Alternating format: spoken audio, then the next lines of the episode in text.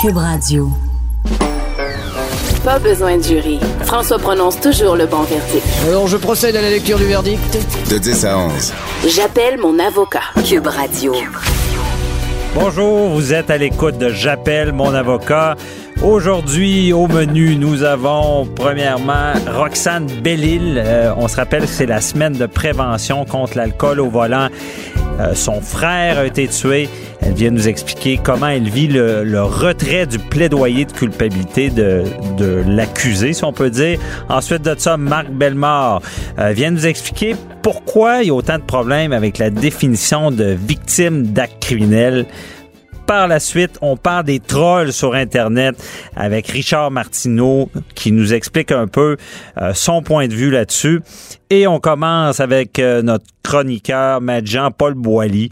On revient, on parle de Justin Trudeau encore cette semaine. Euh, Justin Trudeau a eu besoin d'avocats, donc de, conseils juridiques, de, de firmes privées. On se demande pourquoi il prend pas ses avocats au gouvernement. Et pour la suite de la saga SNC Lavalin. Encore une fois, euh, Jean-Paul Boilly nous explique tout ça. Bonjour, euh, Maître Boilly. Bonjour, Maître Bernier. Ben oui, encore une fois, parce que c'est d'actualité. Hein. On a vu là qu'il s'est passé plein de choses cette semaine. Et évidemment, euh, la saga continue, même si euh, on trouve que c'est un coup d'épée dans l'eau, mais il reste que ça fait jaser parce que M. Trudeau a pris, comme vous avez dit en entrée, là, euh, il a pris des conseils, enfin, d'avocats externes. Vous savez, des fois dans la vie, euh, c'est bien de sortir de, du bain pour voir la couleur de l'eau. Alors, il va chercher des avis à l'extérieur, ce qui est pas bête. Euh, maintenant, on ne sait pas euh, quel bureau il a pris. Euh, je pense que votre recherchiste m'a dit tout à l'heure qu'il y avait eu un appel euh, sur Facebook de J'appelle mon avocat à, à, Ottawa et on avait signifié l'intention de nous demander peut-être notre opinion. blagues, mais on Une sait question, pas il pourrait poser la question J'appelle mon avocat, effectivement. Ben oui, parce que dans le fond, lorsque un contribuable ou n'importe qui un, une question juridique qui veut faire débattre ou qui veut connaître la position, ben, M. Trudeau, c'est pas un avocat, hein? C'est un professeur euh, d'école. Et puis, je pense qu'il prend la bonne, la bonne, euh, il prend la bonne décision en disant, écoutez, je vais me faire conseiller par des gens qui connaissent ça. Mais se faire conseiller Alors, là, sur, sur la tempête? Ben, écoutez, Ou sur, le, sur la, tempête, la, répartition savoir, des pouvoirs? Exactement, pour savoir qu'est-ce qu'il y en est, est-ce qu'on peut le faire, comment on peut le faire, est-ce qu'on a fait c'est correct, si c'est pas correct, qu'est-ce qu'il faut corriger? Ça, c'est tout à fait correct normal.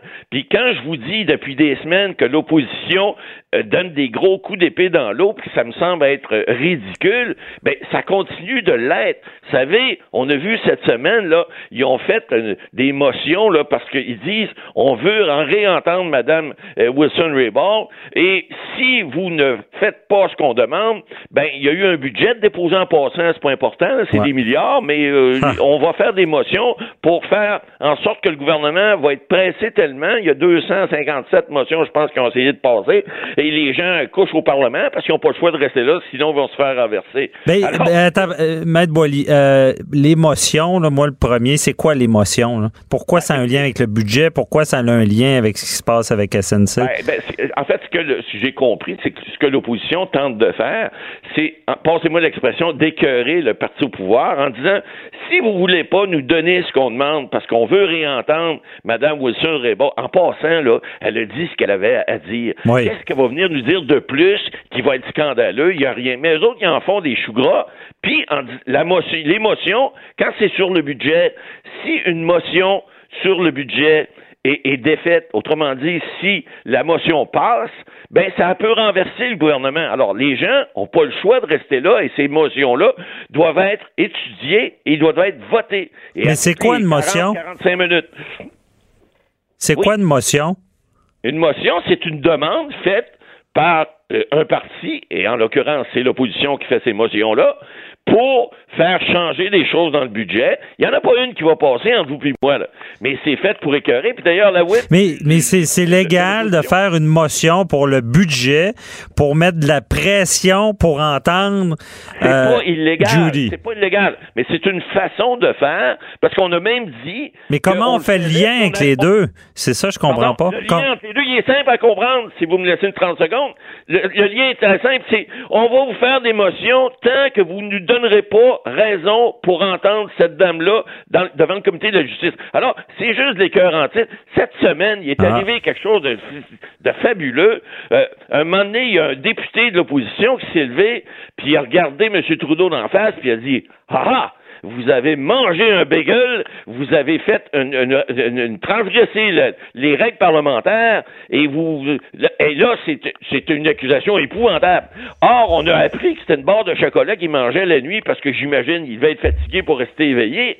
Et là, on a fait des gros choux gras avec ça. C'est pas drôle. L'opposition est en train de, carrément pas juste faire rire d'eux, mais c'est tout le système parlementaire qui est en mhm. train de, de, de, prendre une moyenne. Mais qu'est-ce que ça fait avoir une barre de chocolat? À... Ben, ça fait, ça fait qu'ils n'ont pas le droit en principe. Oh, vous savez, Si vous roulez à 102 km heure sur l'autoroute 20, vous êtes supposé d'aller à 100. Est-ce qu'un policier va vous arrêter? Réponse non. Pourquoi? C'est le gros bon sens. mais donc, dans, l'enceinte, ils n'ont pas le droit, ils ont, ils ont, le droit de l'eau, là. Ils ont droit juste à de l'eau. Ils ont-tu le droit à un petit café? Vous? Pardon, ils n'ont pas droit de café non plus. Ah, ça, c'est terrible. pas siéger à Ottawa. Parce qu'on sait qu'il y a bien des juristes qui aiment ça prendre un bon petit café. Et euh, je peux vous dire, parce que... Ben moi, Matt Boily, c'est le drame de ma carrière. On n'a pas le droit de café dans les salles de cours. Ben voyons. Effectivement. Et euh, effectivement, on est un peu plus endormi, mais peut-être que ça évite des chicanes. Donc, continuez, désolé. Hmm. Ben, ben, il reste que, effectivement, ils n'ont pas le droit d'amener de la nourriture dans la Chambre des communes. Maintenant, on peut-tu parler des vraies affaires? On peut-tu euh, euh, ben, euh, discuter des choses importantes? Pas de faire de motion pour, pour, pour, pour n'importe quoi. Mais, Surtout pas aller dire à quelqu'un, ben là, écoute, t'as pris une bouchée de quelque chose. Ah ah, tu vas démissionner. dire, soyons, soyons un peu sérieux. On cherche le trouble. Ben, ils cherchent le trouble. Il faut pas juste chercher le trouble. Ça devient complètement ridicule. Puis là, on annonce des, on annonce des choses qui font en sorte que la population en général va dire, coudons, ces bouffons-là, là, ces clowns-là, on les paye pourquoi? Est-ce qu'on peut faire dire les vraies affaires? Un budget de plusieurs milliards qui est adopté, on peut-tu en discuter? On peut-tu euh, euh, faire des motions qui sont pas juste des motions pour écœurer le peuple, écœurer le gouvernement? Alors là, je pense que c'est tout l'appareil politique qui un coup, pas juste l'opposition, mais il va falloir qu'ils reviennent aux, vraies affaires, comme on dit, qu'ils parlent des vraies choses. Lorsqu'on parlait, évidemment, des, consultants engagés, là, bon, euh, le, le, premier ministre a annoncé qu'une des consultantes, ben, c'est une avocate qui est très, très, très reconnue, qui est professeure d'université. Euh, elle est, elle est une euh, ancienne procureure générale du Canada, ancienne ministre de la Justice, donc elle a toutes les qualités pour le conseiller. Elle a un gros défaut, cependant. C'est une ancienne vice-première ministre libérale. Elle s'appelle Anne McLellan. Et là, évidemment, l'opposition a fait des choux gras. Mais qui vous allez prendre comme conseiller juridique si vous avez un besoin? Allez-vous prendre quelqu'un que vous n'avez pas confiance? Allez-vous prendre quelqu'un qui va être euh, un adversaire politique? Est-ce que vous allez prendre quelqu'un qui va euh, euh, vous planter avant de partir? Ben, réponse non. Quand vous choisissez un avocat, c'est une question de confiance. Vous savez, les avocats, on a une relation de confiance avec le client. Lorsque le lien de confiance est rompu, on ne peut pas conseiller adéquatement le client. Alors, qu'est-ce que fait le premier ministre? Tout à l'heure, votre question, c'est il peut-tu aller à l'interne? Ben oui, il peut aller à l'interne. Il y a le, le, le, le, greffier spécial du conseil privé qui a pris sa retraite cette semaine. Hein? Il a mhm. annoncé, M. Werner, qu'il est euh, Winners, excusez, qu'il prenait sa retraite. Pourquoi? probablement parce que lui, ça se trouve à être le greffier du conseil privé, c'est comme le sous-ministre du premier ministre. C'est le premier haut fonctionnaire du pays. Et lui, qu'est-ce qu'il fait? Ben, il conseille, peu importe. Il était là sous Harper, il était là sous Martin avant, euh, il est là sous Trudeau. Euh, donc, il est là pas, il est, il est supposé être politique. Alors, imaginez qu'il y a un changement de gouvernement en octobre prochain, là, c'est mhm. pas impossible que ça arrive, ça se peut que ça arrive pas, mais imaginez ce gars-là dans quelle situation il est aujourd'hui, alors que l'opposition n'a pas arrêté de taper dessus comme si ce gars-là était pas impartial. Alors, faut qu'à un moment donné, les vraies choses se disent. Si le, premier ministre ou enfin le, les, ministres décident de prendre des opinions à l'externe, ben c'est comme c'est comme dire, euh, écoutez, on veut avoir le tableau complet, complet avant de prendre une décision, puis à partir de là, ben, quand on aura le tableau complet, on pourra euh, prendre une décision libre, éclairée. Et vous savez, la, séparation des pouvoirs, c'est important, on en parle depuis plusieurs fois à l'émission. Euh, c'est quelque chose de fondamental dans notre système judiciaire canadien. Maintenant, est-ce que, puis on l'a dit plusieurs fois, est-ce qu'un procureur général du Canada, est-ce qu'un ministre de la Justice ne peut pas parler à personne, doit prendre ses décisions en vase clos? Je ne le crois pas. Mais est-ce que des gens peuvent conseiller le gouvernement là-dessus? Je pense que c'est non seulement euh, souhaitable, mais je pense que ça doit être fait. Est-ce que ça doit être une ancienne libérale ou pas plutôt l'ancienne juge en chef qu'on avait parlé aussi, euh, qui aurait pu donner ses conseils? Ça reste un avocat, je veux dire, qui soit, euh, qui vienne de où. Ouais. Ben oui, sauf qu'évidemment, mettez 10 avocats dans une même salle, vous allez peut-être avoir 10 opinions différentes, peut-être juste 5. Mhm. Et c'est certain que chacun prêche pour sa paroisse. Dans ce cas-ci, ben, on y va avec probablement une logique juridique qui va respecter la Constitution canadienne, qui va respecter nos lois en vigueur, puis qui va respecter, les, fondements du Parlement. Parce qu'il ne faut pas oublier que le Parlement, il est là pas juste pour voter des lois, il est là aussi pour faire en sorte qu'il y ait des gens qui soient nommés, que ce soit des juges, des procureurs généraux, etc., pour les faire appliquer ces lois-là. Alors, il y a une double fonction qui doit être faite, puis je pense que c'est sain, puis on a beau crier à gauche puis à droite, puis ah, c'est donc pas beau, puis on mange du chocolat, etc., mais ces vraies choses-là doivent être faites, doivent être questionnées, puis il faut arrêter de dire ah, oh, ben là, tu me fais de la pression. Mhm. Moi, je vote pas pour toi. Euh, je m'excuse, ça marche pas comme ça. Mais la barre de chocolat, c'était peut-être une caramel secret ah, de caramel. L'histoire ne nous le dit pas. OK, c'est bon. Il ne fait pas être trop fondant parce qu'il semblerait que les gens d'opposition ont vu que c'était un bagel. OK. Bon, bagel, euh, palette de chocolat, euh, ouais, je pense que ça ne ressemble pas bien gros. Mais c'est intéressant de savoir qu'on n'a pas le droit à d'autre chose que de l'eau. Euh, merci beaucoup encore une fois, Matt Boily. Très ben, éclairant. et j'espère qu'on aura un autre sujet la semaine prochaine parce que là, c'est une saga. un peu sur la bouffe cette semaine. Alors, c'est pas juste du juridique puis du politique. Merci beaucoup. Là. Bonne, journée. Bye bye. Animateur et avocat, François-David Vernier. J'appelle mon avocat. Cube Radio. Autrement dit. C'est la semaine de prévention contre euh, les facultés affaiblies. On veut prévenir ce fléau-là. Et cette, ben, la semaine dernière, c'était cette semaine-là, on soulignait euh, l'importance de, combattre l'alcool au, volant. Et je vais vous parler d'une histoire terrible. Moi, ça, ça me frappe, cette histoire-là. Dans les faits, c'est une histoire que j'ai commentée à LCN. Euh, donc, il y a un party, euh, OK, euh, évidemment, à un certain âge, il y a de l'alcool. Euh, un des invités, qui est Samuel Janson Bellil, il décide, bon, lui, il prend pas la voiture, mais il se couche dans sa voiture parce que il veut pas conduire. Mais il y a quelqu'un d'autre au party qui, lui, il boit. Il se fait dire reste, prends pas ta voiture, prends pas la voiture. C'est quelqu'un qui avait des antécédents en matière d'alcool au volant, qui n'avait pas le droit de conduire. Et là, lui décide de prendre la voiture de Samuel Janson Bellil qui dort, OK, dans sa voiture. Il prend la voiture, il conduit, fait un accident et tue, si on peut dire, euh, son ami. Euh, et là, évidemment, le pire est arrivé. Imaginez les parents, la famille votre enfant a décidé de pas conduire, il dort dans sa voiture, quelqu'un d'autre prend la voiture et le tue. Bon, c'est, l'histoire est terrible. Euh, ensuite de ça, ben, on sait qu'il va avoir un procès. Cette personne-là a la sagesse de plaider coupable, mais au final demande à retirer son plaidoyer de culpabilité, disant qu'il a été mal conseillé, et le juge accepte retrait du plaidoyer. Et là, on va passer à travers le processus judiciaire. Toute la famille va revivre beaucoup d'émotions.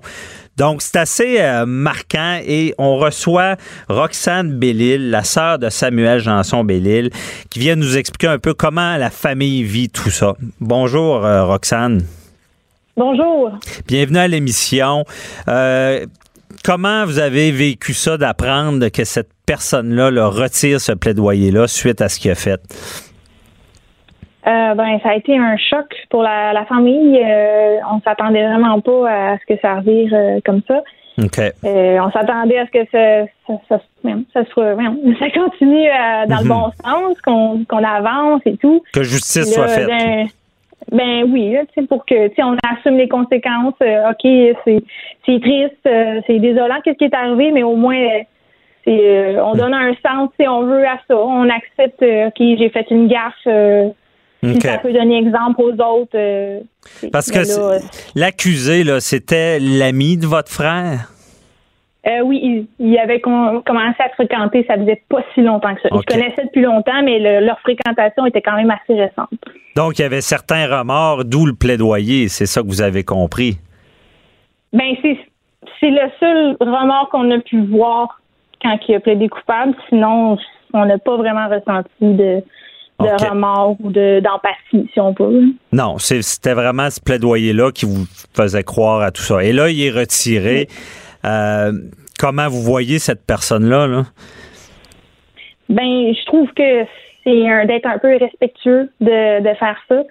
Euh, si c'était un si bon ami que ça, euh, je sais pas, il me semble que j'assumerais euh, mes actes. Ce ce serait une façon de, de l'honorer un petit peu, je crois. Ouais. Et le fait qu'il soit récidiviste avec l'alcool au volant, est-ce que c'est pour c'est quoi l'impact sur la famille? Est-ce que ça vous choque plus?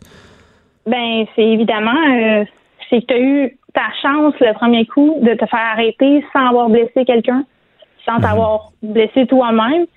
Si tu as eu un avertissement de la vie, puis ça n'a pas été euh, suffisant pour euh, t'empêcher de faire de commettre l'irré- l'irréparable.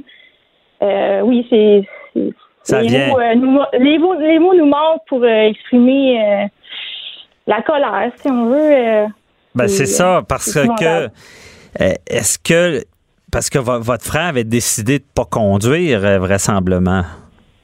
Ben Ah. non, c'est ça. Parce qu'il avait, il avait travaillé de nuit euh, la veille. Dans fond, il ne s'avait pas couché depuis euh, quasiment une trentaine d'heures.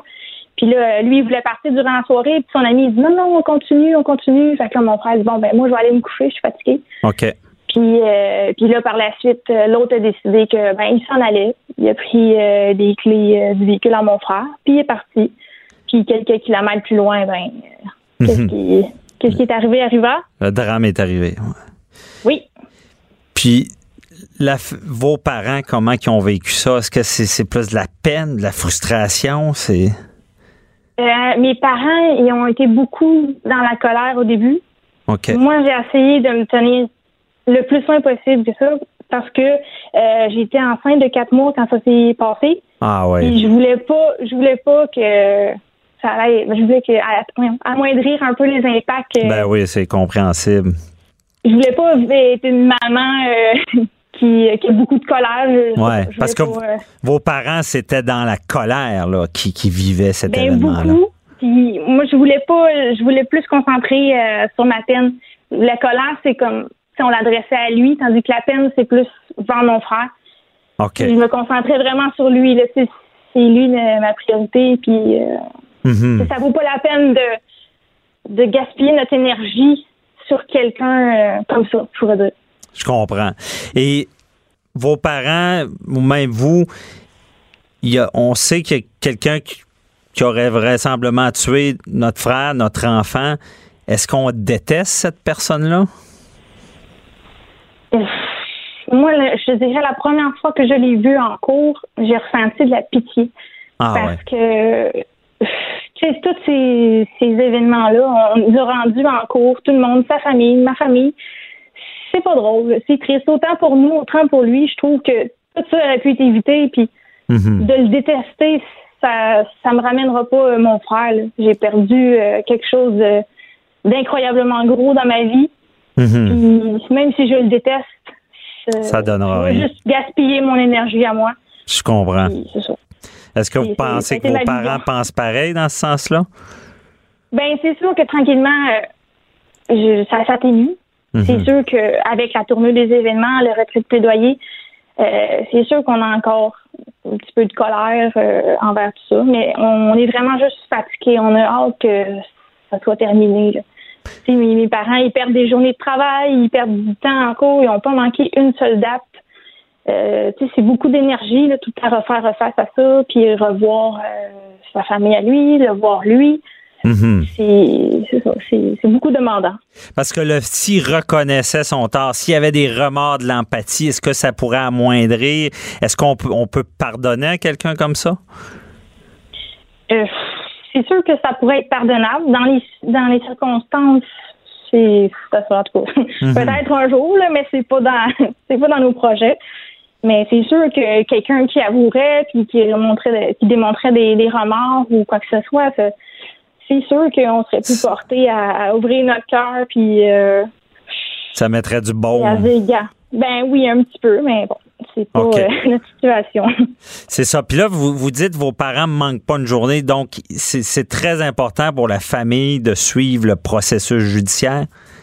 Ben c'est sûr parce que tu il faut être là, faut pas euh, je peux pas dire que je pourrais pas parler sur certaines choses, mais euh, c'est ça, c'est important d'être là pour pas manquer euh, des informations, des ci, des ça, des fois euh, c'est ça, c'est important de C'est important. Est-ce qu'il y a une raison? C'est, on veut quoi quand on suit le processus comme ça? On veut que justice Ben, soit faite, on veut Ben bien sûr. qu'il paye ou je, c'est ça. C'est, c'est quoi notre intérêt principal de suivre tout ça, le procès?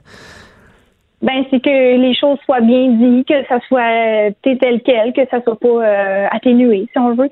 Euh, c'est sûr que peu importe la, la sentence, euh, on regagnera jamais qu'est-ce qu'on a perdu. Mais est-ce qu'on peut utiliser ça pour euh, sensibiliser les autres personnes, que ça se reproduise pas? Ben oui. Fait que c'est sûr que c'est important pour nous qu'il y ait des, euh, des conséquences à ces ajustements-là. là. Surtout que c'était pas la première fois. Là. Tu sais, On parle pas d'une simple erreur de parcours, là. on parle de, de récidiviste. C'est ça. OK. C'est ça. C'est vraiment de, de, de, de suivre puis de, de sentir là, que participer à ce que ça soit fait. Et euh, est-ce que vous avez un message à passer? Parce que là, c'est ça, c'est la semaine de prévention. C'est quoi votre message à quelqu'un qui penserait prendre son véhicule en état d'ébriété? Qu'est-ce qu'on y dit là, quand on a perdu son frère? Ben c'est sûr qu'il faut réfléchir à est-ce qu'on est prêt à faire face à tous ces processus-là, à soit perdre un ami, euh, tuer quelqu'un d'innocent ou euh, donner des lésions corporelles euh, à quelqu'un. Est-ce qu'on est vraiment prêt à faire face à tout ça pour une simple soirée ou euh, événement? C'est- Ça serait à réfléchir. Et aussi, je pense pour les, euh, les personnes, tu sais, on, on connaît toutes des fois des personnes dans notre dans notre entourage qui prend le volant un petit peu trop souvent, puis qui des fois ils Mhm. ils exagèrent.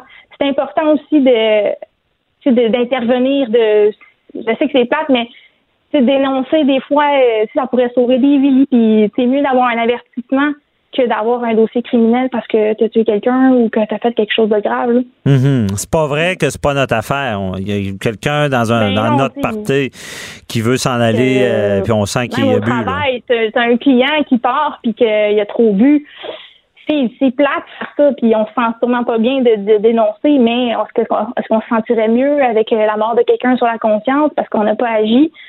Euh, c'est sûr que c'est notre devoir de faire ça aussi. Là. Mhm. Autant de pas de pas consommer trop d'alcool en chauffant que de, de dénoncer si euh, on y est C'est ça. de, Je comprends bien le message. C'est vraiment notre responsabilité à tout le monde. Un, une personne ne doit pas prendre son auto s'il sent qu'il a trop bu. Mais ce n'est pas vrai que ceux, c'est les amis qui se disent, ben, c'est ses affaires, je vais le laisser aller. Non, parce que il faut intervenir. Ça pas- peut sauver C'est pas les juste lui. C'est Ben oui, ça. C'est pas juste lui qui peut. euh, c'est pas juste sa vie qui est en danger. Ça peut toucher beaucoup de monde. Mais dans cette semaine de prévention euh, contre l'alcool au volant, euh, merci Roxane Bellil de nous avoir fait part de, de vos sentiments. Euh, toutes mes sympathies. Ça doit être terrible comme situation. Mais félicitations déjà de, de, de dénoncer tout ça. ça. Ça peut sauver des vies et aider d'autres gens. Félicitations. Puis je vous souhaite euh, une bonne journée. là. Merci beaucoup à Bah, vous. à bientôt. À vous. Bye bye. Bye bye. Pas besoin de jury. François prononce toujours le bon verdict. Alors je procède à la lecture du verdict. De 10 à 11. J'appelle mon avocat. Cube Radio. Vous connaissez l'IVAC. Bon, euh, l'indemnisation des victimes d'actes criminels.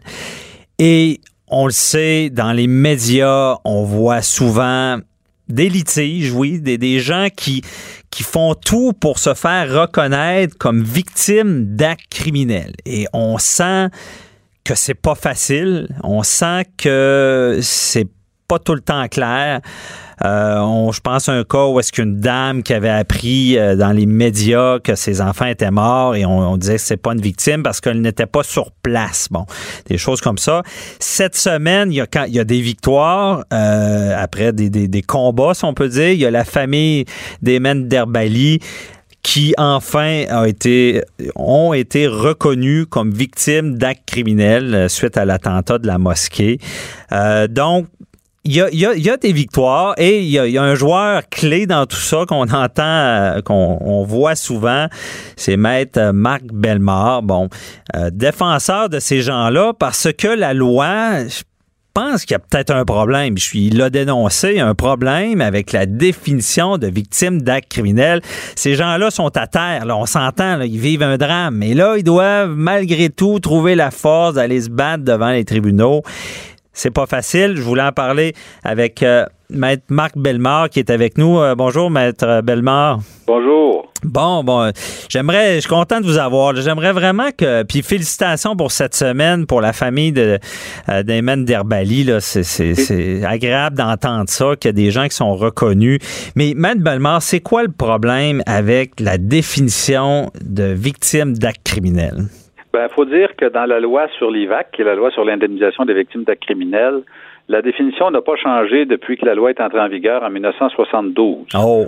Alors, c'est pas d'hier. Cette loi-là a été adoptée par, euh, c'est Jérôme Choquette à l'époque qui était ministre de la Justice, gouvernement de Robert Bourassa, premier mandat 70-73, et euh, Choquette avait fait voter cette loi-là dans la foulée de la crise d'octobre, parce qu'on se souvient que dans le temps du FLQ, il y avait des gens qui sautaient avec des bombes, des boîtes à mal, Oh. des blessés, et euh, les gens n'avaient pas de recours, n'avaient pas de secours public, donc on a adopté la loi sur l'IVAC et on a créé l'IVAC. Maintenant, euh, au début, euh, jusqu'en 19 jusqu'en 2013, IVAC a toujours appliqué la définition de victime de façon très restrictive et la limitait à ceux qui avaient été victimes directement de l'acte criminel. Donc, celui qui avait reçu une balle, celui qui avait reçu un coup de poing, celui qui avait reçu un coup de couteau était considéré comme victime, mais les gens qui n'étaient pas présents sur les lieux du crime ne l'étaient pas. OK. Là, c'est de, de là la, la présence là, physique. Oui, oui. Là. À partir de 2013, la, la, la, la, jurisprudence a évolué. Les tribunaux administratifs et civils ont élargi cette notion-là en disant, ben écoutez, il n'y a pas juste victime directement de l'acte criminel, mais il y a aussi à l'occasion d'un acte criminel. Mm-hmm. Ce qui veut dire qu'il y a des gens qui ne sont pas nécessairement présents quand l'acte criminel est commis, qui peuvent arriver spontanément sur les lieux du crime au moment où la scène de crime est encore très, très, très brûlante, OK. très active. Alors, ça, ça compte beaucoup. Par exemple, si, euh, et ça s'est développé, cette jurisprudence-là, à l'occasion du dossier de Patrick Deshôtels, qui est un père de famille que j'ai représenté à l'époque, en 2013, Patrick avait trouvé ses trois enfants qui venaient juste euh, dans les minutes précédentes, qui venaient d'être assassinés par leur mère, qui était Ah. l'ex-femme de, de, de, de Patrick, avec qui il était en, en chicane, en séparation. Alors, Patrick Deshôtels est arrivé à peu près 20 minutes après la- les, les trois assassinats. Il a découvert les enfants noyés et euh, Ivac a dit, ben, t'étais pas là quand les enfants étaient noyés. Ah, donc pas vrai. Ça, je Oui, m'attendais à ça, là, mais c'est, les trois terrible. hein. enfants ensemble. Alors, il a contesté, il a gagné, le tribunal administratif a dit, il était pas là quand c'est arrivé, mais il est arrivé prestement, il a constaté la scène de crime, il a trouvé ses enfants assassinés, et c'est une victime. Et par la suite, il y a eu plusieurs cas semblables où des gens sont arrivés ou ont, ont- ont vu la scène de crime. Ce qui est important, c'est les, les images qu'on voit, le sang, les, les cadavres, la scène de crime, les ambulances, les, les, les, les, les ambulanciers, les policiers, les cordons de sécurité, euh, les traces de violence, des traces de sang. Et à ce moment-là, euh, on est considéré comme victime en vertu de la loi, mais IVAC, voyez-le ou non, même si on est rendu en 2019, continue d'appliquer la même définition euh, rapetissée, si vous voulez, euh, très, très, très Du début. de victimes et refuse systématiquement les gens qui n'étaient pas présents sur les lieux du crime, qui est, à mon avis, odieux et ce qui prive des centaines de gens, de bénéficiaires, de réclamants chaque année des, des bénéfices de la loi. Parce que dans le fond, ils refusent d'office, mais ils disent allez vous battre devant les tribunaux. Puis c'est ce qui se passe. Rendu, même, je pense, ma, ma Bellemare, euh, avant les audiences, des fois, le dossier se règle. Là. Oui, ben dans le cas des, des- de la mosquée, moi j'ai représenté peut-être une vingtaine de victimes, des gens qui ont été euh, blessés directement, euh, ceux qui étaient présents, qui étaient en prière le soir euh, du euh, 29 euh, janvier 2017, au moment de, la, de- de- quand Bill Mhm. Bissonnette est entré. Il y en a qui ont reçu des balles, qui sont victimes, c'est incontestable. Mais les femmes et les enfants et les frères et les sœurs qui ont appris l'assassinat dans les, dans les secondes suivantes par Facebook, par la télé et qui se sont présentés paniqués à la mosquée à la recherche de l'être cher, qui ont vu la cohue, la panique, qui ont senti que s'était pro- produit quelque chose de grave, qui ont qui ont euh, qui ont pensé au pire pour leurs proches, ces gens-là ont été traumatisés. ben oui. De la même façon que les gens de lac mégantic qui sont qui ont assisté à l'incendie euh, en pensant qu'un de leurs proches ou une connaissance proche avait été euh, tué ou blessé dans, dans l'incendie ont vécu un choc post-traumatique.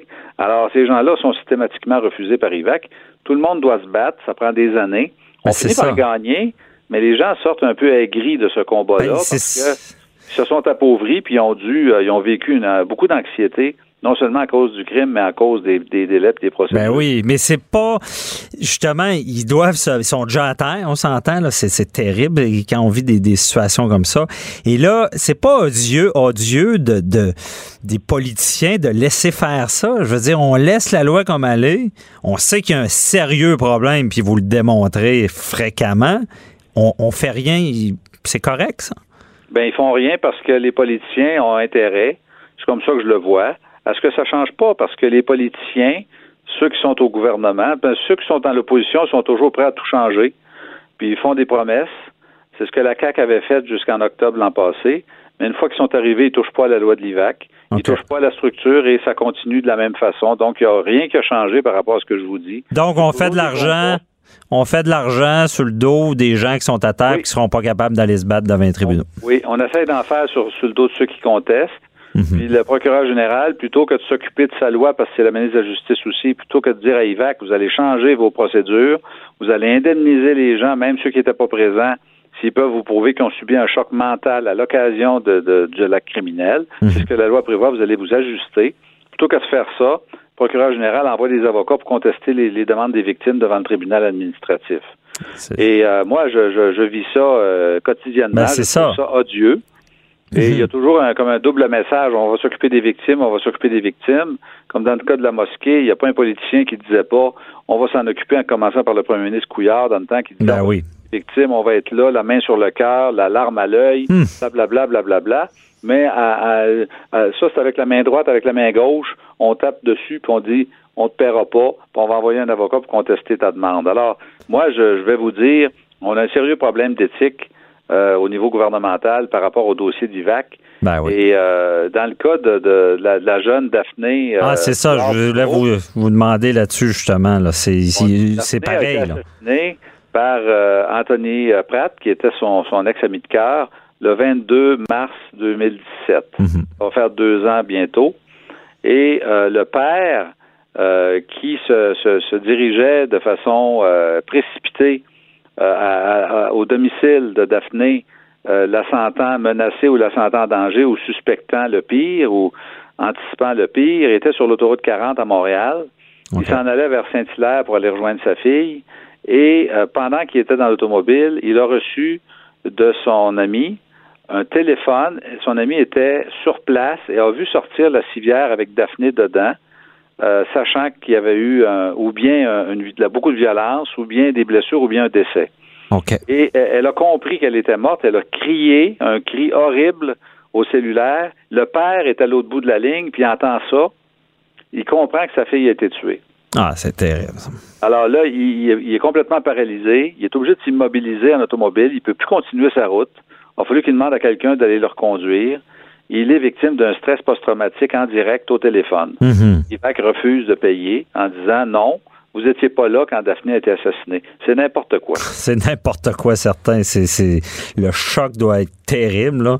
On s'entend. Et euh, puis ça, ça c'est un exemple. Il y avait, je pense, il y avait aussi l'exemple de la, de la dame qui a vu ses enfants à la télé. Je pense que c'était vous qui, Oui, repré- c'est qui la représentez. C'est une dame de Québec qui a vu tout à coup s'en aller au palais de justice pour euh, un débat autour de la pension alimentaire, de la garde des enfants.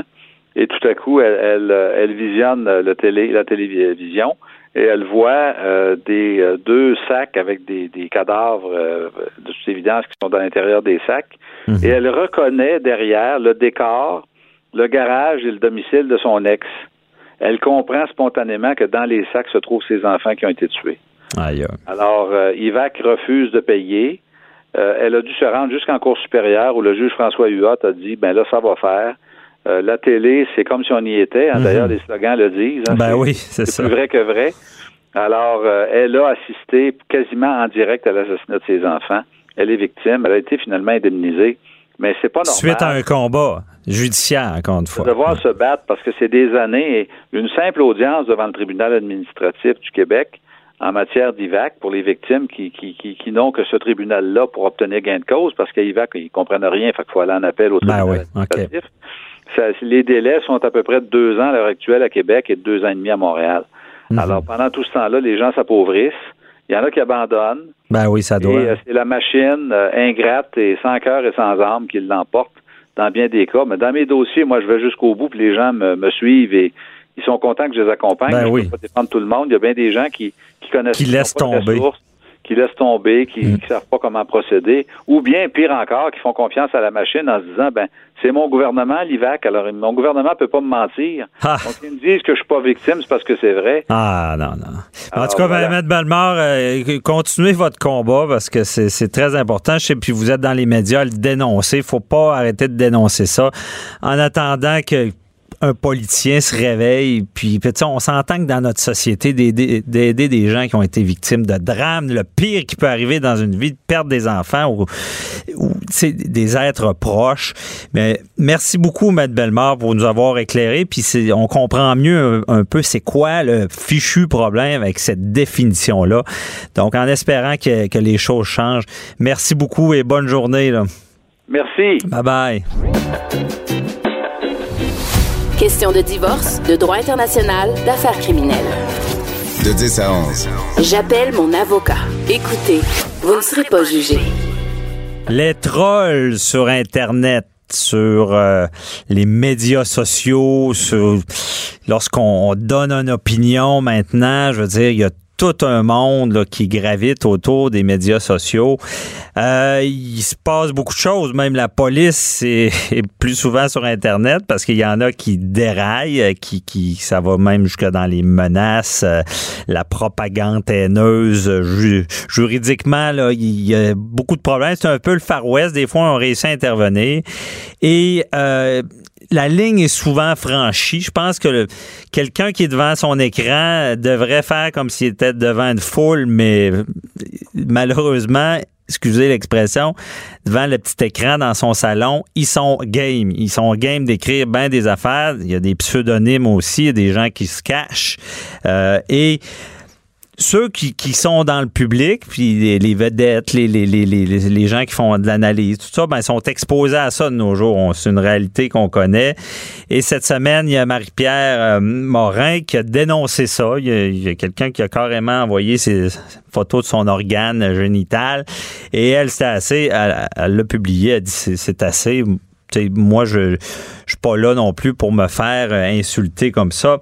Et j'ai pensé à recevoir euh, Richard Martineau, qui, a une- qui, est quelqu'un qui dit les vraies choses, qui a sa chronique à LCN, Réveillez-vous, que j'adore. Et il est capable de, dire euh, ce que tout le monde pense, puis des fois, on dit pas vraiment en public. Et je me demandais si euh, vivait ce genre de problème-là, des trolls qui écrivent leur façon de penser d'une manière assez euh, euh, trop directe ou euh, déraillée, si on peut dire. Bonjour, Richard. Salut. Merci d'être là. J'étais curieux d'avoir ton opinion là-dessus. Euh, j'appelle mon avocat. on essaie de voir un peu le juridique un peu plus large.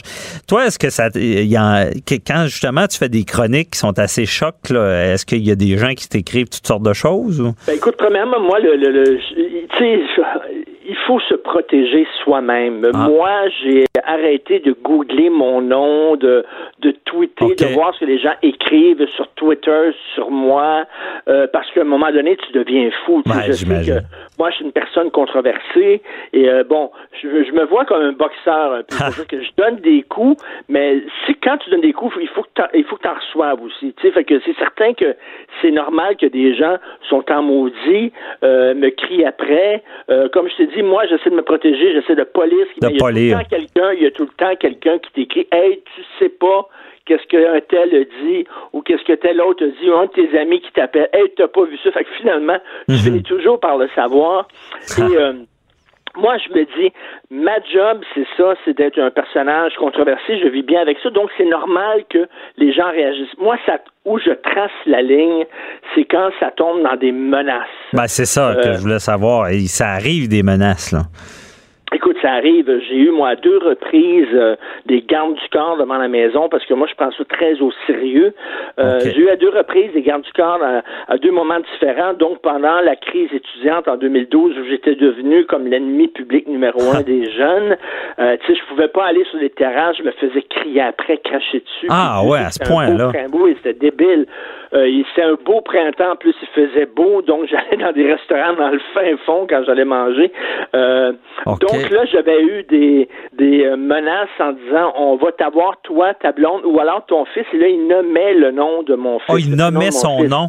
Il nommait mon prénom, puis euh, très peu de gens qui le savent. Fait que euh, donc là, euh, le journal de Montréal, euh, heureusement, m'ont euh, payé en fait des gens de Garda qui sont venus. Il a fallu que j'avertisse mes voisins en disant il va y avoir deux gars ah, dans un char devant la maison qui vont se relayer aux 8 heures pendant quelques jours. Puis là, ben, ayez pas peur, faites-vous-en pas, c'est pas des gens étranges, etc. Donc ça m'est arrivé après ça une autre fois. Et, euh, et là, écoute, je t'annonce, euh, je te donne un, scoop. Tiens, à, ton show, euh, je te donne un, scoop. J'en ai pas parlé encore. moi, j'ai jamais poursuivi parce que je me dis comme tu sais. ça vaut ça la peine? T'en reçois, tu sais, t'en reçois. Mais à un moment donné, là, il y a un moment donné qu'il y a quelqu'un qui a franchi la ligne. Et là, j'ai poursuivi. Et le procès, c'est le 15 mai prochain. OK. le 15 mai prochain à la, à la Cour de justice euh, de Montréal. Donc, c'est euh, un, un, journal, une publication sur Internet d'extrême gauche qui s'appelle Ricochet. OK. Et on fait comme un, un, éloge funèbre, comme si j'étais mort. Donc, il annonçait ma mort et s'en réjouissait. Il trouvait que c'était une très bonne nouvelle. Et là, il y avait des dessins où on voyait des chiens qui pissaient sur ma pierre tombale. Ah, c'est terrible. Ça n'a pas d'allure. Et, et on voyait ma blonde Sophie avec mon cadavre dans ses bras en train de pleurer. Ah oui, là, là, là c'est vraiment, quand on dit que l'humour euh, a, une frontière, c'est déraillé, là. Ben là, c'est débile, puis moi, c'est fréquent, parce que, tu sais, quand ils font ça, ils désignent finalement à, à tous leurs lecteurs, ils me désignent comme une cible. C'est quand ils me mettaient un X dans le front en disant, écoute, ça sera une bonne nouvelle si ce gars-là crèverait. Et là, tu sais jamais quel tata va prendre ça. Euh, à quel niveau il peut, quelqu'un peut prendre ça à, avoir des problèmes euh, mentaux, c'est ça. Ben, c'est ça, puis qu'il y avait là, moi, j'ai complètement freaké. Je suis allé voir un avocat et euh, bon, on les a poursuivis et on leur a demandé de s'excuser, tout ça, ils n'ont rien voulu savoir. Donc, euh, là, j'attendais la date de procès et j'ai reçu cette semaine, justement, euh, écoute, un avis en me disant justement que, que le procès se déroulera. c'est la première fois de ma vie que je vais aller dans un procès, mais que le procès va se dérouler le 15 mai. OK. Donc, écoute, c'est. Mais c'est une poursuite civile. Il n'y a pas eu de plainte criminelle. Euh, non, euh, il n'y a pas eu de plainte criminelle. C'est une poursuite civile. OK. Ils sont chanceux parce qu'on n'est pas loin de ça. Là. C'est. Euh, Est-ce que j'aurais pu porter plainte au criminel dans un truc comme ça? Écoute, c'était vraiment très, très élevé. Là. c'était comme. ben, je pense que Je pense qu'on est on est là, là, euh, communication euh, de, de, justement quelque chose qui laisse craindre à notre sécurité ou euh, je pense qu'on est proche. Là. Ils ont, ils ont cette chance-là de pas avoir eu une plainte parce que et, euh, effectivement au civil, euh, tu sais, il y a une ligne là, c'est pas vrai qu'il y en a pas. Puis ben oui, il y a une ligne. En fait, tu sais, on dit la liberté d'expression, mais tu sais, aucune aucune liberté est absolue. Non. Euh, dire, tu sais, ta liberté commence quand la liberté de l'autre finit. Là, on C'est bien dit. dans ça. Mais il n'y a aucune liberté qui est absolue. Et même la liberté d'expression est encadrée. Tu n'as pas le droit, par exemple, d'avoir des, des, des, des messages haineux, euh, racistes, homophobes, etc. Non, non, c'est ça. Mais tu sais, ce genre de publication-là laisse euh, laisse croire à ce que ta sécurité va être compromise. C'est ça qui est grave. Tu sais, c'est, euh, tu sais, de, la risée déjà. Bon, quelqu'un qui est dans le public va devoir l'assumer. Mais ça, j'imagine que ça fait peur, là. Ben oui, ça fait peur. Puis écoute, cette semaine, euh, euh, il y a une fille sur euh, Internet qui a écrit Il faut éliminer Richard Martineau. J'ai tout de suite appelé, c'était le soir. J'ai vu ça le soir, quelqu'un me l'a envoyé. Tu n'as pas vu Richard? Bon. Alors là, j'ai Ah appelé la SQ. J'ai parlé à un agent de la SQ. Eux autres m'ont rappelé le lendemain. Ils ont dit Écoute, il y a deux choses qu'on peut faire. Un, euh, bon, peut-être euh, aller euh, porter des accusations, mais écoute, euh, il faut éliminer Richard Martineau. On voulait peut-être te dire il faut l'éliminer des médias Mhm. sociaux. Il dit peut-être ça tiendra pas. Il dit, ça m'étonnerait que en procès ça tienne. Mais par contre, ce qu'on peut faire, c'est qu'il y a deux agents qui peuvent aller la voir, la madame, Pour chez vérifier. elle, puis ça va l'impressionner. Tu sais, Peut-être Ouais. que c'est une fille qui est un petit peu perdue, qui est un petit peu mélangée, qui a des problèmes psychologiques. Il dit rien qu'on va aller la voir. Rien pour dire, regarde, on s'est quitté, on sait où t'habites, puis fais attention. Vérifier, c'est ça, mais c'est c'est pour ça que je te comprends tellement parce que le problème, c'est que on sait pas. On sait pas à qui on a affaire. Il y, y y en a plein qui vont écrire plein de choses, puis il se passera jamais rien. Mais est-ce que c'est quelqu'un de dérangé? Est-ce que c'est la personne de trop? Je comprends très bien comment que ça peut faire peur, pourquoi il y avait Écoute, des gardes du euh, corps. ça- comment tu te ça sentais, toi? Ça, ça, ça doit, on- dans le quotidien, ça doit nous affecter ce genre de choses. Oui, oui, c'est- assez fréquent. Ben, tu sais, surtout que tu te dis, euh, moi, j'ai choisi de faire ce, ce métier-là, euh, mais là, c'est c'est ma famille finalement qui en souffre. Ben oui. Euh, euh, pendant euh, pendant le, le printemps érable, là, euh, à un moment donné, il y a une journaliste de la presse qui a dit euh, où je vivais, que euh, sur Internet, elle, a, Ah. elle a dévoilé où je vivais. Et là, j'étais dans un restaurant. Quelqu'un m'appelle en disant, Richard, ton adresse circule euh, sur Internet. Fait que là, j'ai j'étais avec ma blonde au resto, j'ai dit on s'en va tout de suite à la maison. Et là, on est rentré à la maison et, je te jure, j'ai fermé la porte, là, puis là, ça, ça déboulait là, sur, sur, sur l'avenue, j'habitais à Outremont, sur l'avenue Stuart. Et là, les gens arrivaient par dizaines. Ils ont entouré la maison, ça criait, ils ont essayé de rentrer dans la maison. Moi, j'avais barré les portes et les gens par, la, par en arrière essayaient d'entrer par la porte de l'arrière. Ah, Mon ouais. fils, à l'époque, était jeune, il pleurait, se demandait ce qui arrivait. Moi, j'avais peur que les gens lancent des roches et cassent les vitres. Et là, c'était délirant, là. Incroyable. Je-. Richard, je pensais même pas en faisant l'entrevue avec toi que ça pouvait aller aussi Oui. loin. Et c'est quand on dit qu'il y a un problème, tu là tu le reflètes bien là, c'est c'est sérieux, il y a un réel Oui. problème de nos jours avec les, les trolls, la ligne est, est franchie Et là. je suis chanceux d'être un gars parce que tu parlais Mhm. d'entrée de jeu de Marie-Pierre Morin parce que les filles, moi, je, je suis marié avec une femme d'opinion aussi, Sophie Ben oui. Elle, euh, les, les, mena- les messages qu'elle reçoit, c'est tout le temps caractère sexuel. Ah, c'est, ok. On va te violer, euh, t'es une mal baisée, euh, nous autres, on va te baiser correctement, ton mari ne baise pas suffisamment, Ah, ouais. dans- tu te sors entre les deux cuisses, etc.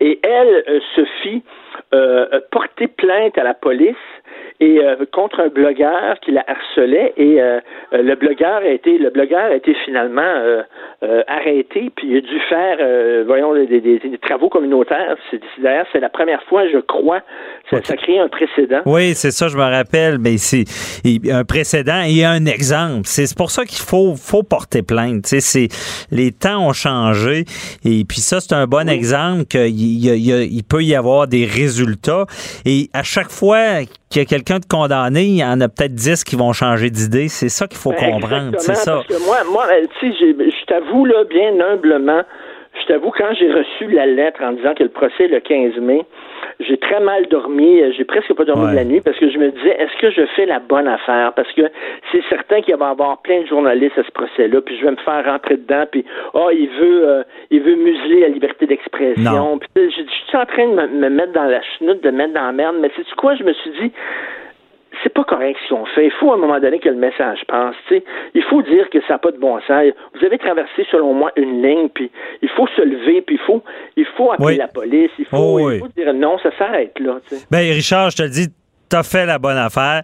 Appuyé vers j'appelle mon avocat. Il faut, il faut que ça change. C'est pas et on, parle de ça souvent à la blague, mais c'est sérieux, puis on le voit là, puis que t'es justement que, plus loin dans tout ça, ça, ça pourra aider d'autres, parce que euh, excuse l'expression, mais t'as la coin dure déjà là. Il y a certaines personnes qui, qui parce que même moi, jeune, à un moment donné, il est arrivé une anecdote. Ma mère avait eu une menace, un monsieur qui savait mon nom. Je m'en rappelle encore. Je pense que j'avais 7 ans, puis il y avait eu des, des, des, polices autour de la maison pendant une semaine. C'est des choses qui me marquent. Et je pense qu'on n'a pas, de, on n'a pas de barrière. C'est le Far West, encore une fois. Puis il n'y a, pas vraiment, d'après moi, de loi qui est venu, qui, qui vient régler le, problème des trolls. Puis à suivre, en tout cas, on va, on va suivre ce procès. Je te fais une promesse. Là, euh, euh, le 15 mai, c'est le procès J'imagine que ça va durer une journée, pas plus que ça. Et euh, écoute, ton, ton podcast suivant, tout de suite après, j'irai t'en parler de ah, comment j'ai vécu le procès, comment j'ai vécu ça. Ben oui. Comment, puis les répercussions, puis tout ça. Je serais bien euh, content. Ah, merci beaucoup. Puis on en parlera. Puis euh, d'ici là, moi, je t'appuie. Et lâche pas ça. Puis avis au troll, ça suffit. Donc, merci beaucoup, Richard. Puis bonne journée. Bye bye. Bonne journée. C'est malheureusement tout le temps qu'on avait à J'appelle mon avocat. On se retrouve la semaine prochaine. Cube Radio.